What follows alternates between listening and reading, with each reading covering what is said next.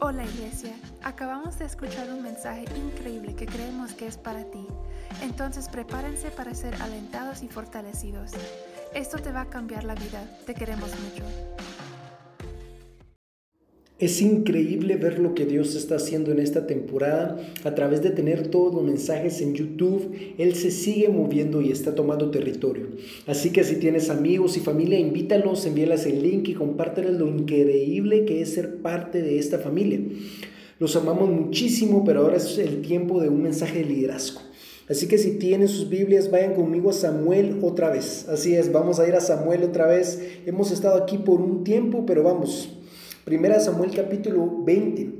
Eh, esta nos cuenta acerca de David y Jonatán, que son los mejores amigos, compadres.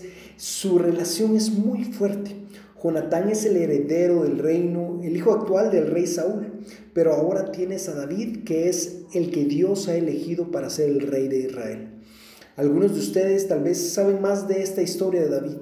Saben que él es el que estaba al lado del desierto, cuidando de sus ovejas, y Dios lo eligió para ser el próximo rey de Israel. Y cuando recibes una promesa así de Dios, es emocionante, pero no siempre pensamos en todo lo que tuvo que superar David para poder llegar a ese lugar de influencia y satisfacción que Dios le había prometido. Tuvo que pasar por dolor y luchas en su vida para cumplir la promesa que Dios le dio.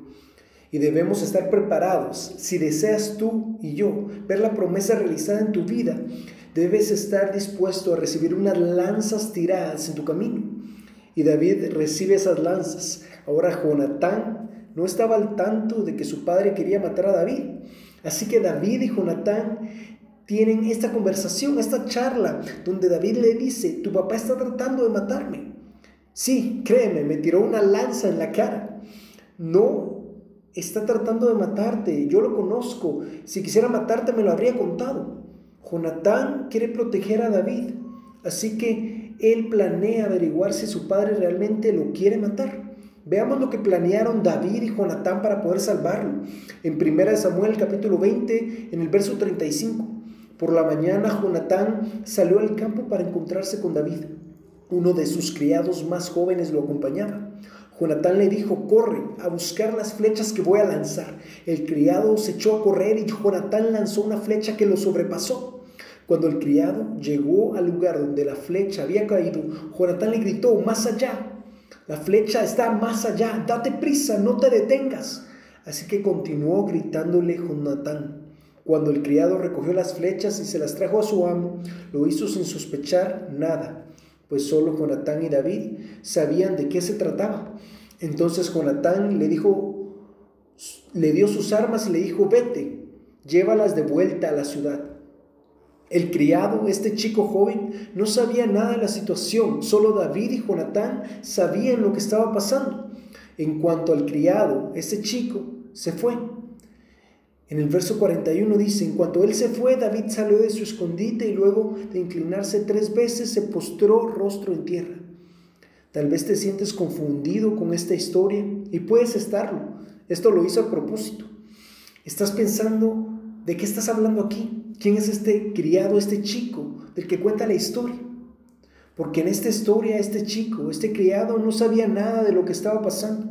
El chico estaba confundido, estaba pensando, ¿qué está pasando aquí? Me dijiste que recogiera estas flechas. Él no sabía que Jonatán y David habían hecho un plan, que si Saúl realmente estaba tratando de matar a David, lo iban a hacer. Esto, que un chico a la par de Jonatán, él iba a lanzar unas flechas y lo que él dijera lanzar esas flechas iba a ser un indicador de cuáles eran las intenciones de Saúl. ¿Ves? Cómo este chico está envuelto en una historia más grande, pero no sabe ni siquiera cómo está envuelto en ella.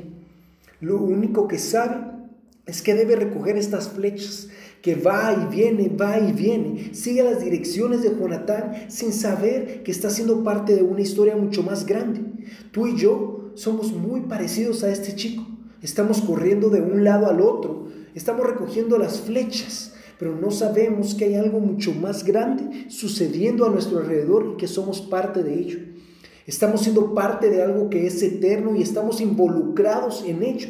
Así que cuando veas veas a este chico, quiero que veas algunos principios que aprendí de él. Lo primero es que no sabemos su nombre, no sabemos su edad, no sabemos su título, no sabemos todos los talentos que tiene, pero vemos que pudo ser usado en una parte estratégica de una manera que ni siquiera sabía que estaba siendo usado. Y no siendo usado de una mala manera, pero siendo utilizado para un propósito mucho más grande. Solo quiero que pensemos que tal vez te sientes en este momento que estás atrapando flechas, pero Dios te está utilizando con un propósito mucho más grande. Aquí está la primera cosa que aprendí de este chico, es ser fiel a servir a otros y no a, a ti mismo. Ser fiel a servir a otros y no a ti mismo. Me encanta, me encanta porque no vemos a este chico decir, ¿por qué me dijiste a mí que hiciera esto? Tengo cosas más importantes que hacer, es aburrido, solo estoy corriendo de un lugar a otro. Es interesante que David nos da el ejemplo de ser fiel a servir a otros y lo hace sin un interés personal al llevarle comida a sus hermanos, al estar al frente de la batalla y arriesgar su vida. Y como este chico de la historia, tal vez vemos las cosas insignificantes que estamos haciendo hoy en día, pero no puedes ver todo lo que Dios tiene planeado a tu alrededor y lo que está haciendo. Lo que sé es que Él es fiel a servir a otros y no a sí mismo. La segunda cosa, lo próximo que aprendí es saber los detalles no es tu responsabilidad. Saber los detalles no es tu responsabilidad. Yo quiero saber todo personalmente, todo el tiempo. Yo soy curioso, algunos me dicen chute.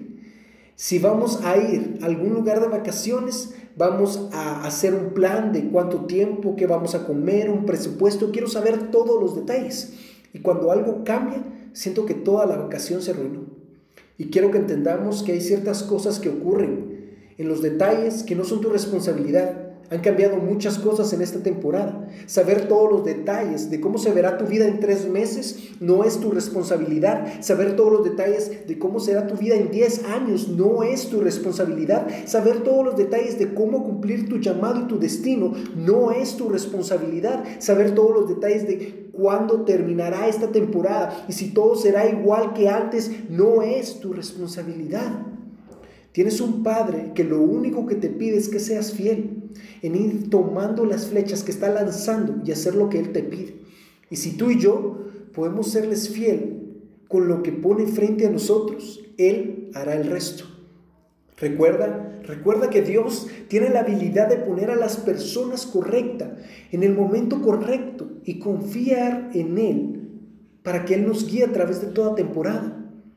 Lo último que aprendí de esto que quiero compartir contigo es que hay, más, hay algo más grande ocurriendo, que hay algo más grande ocurriendo.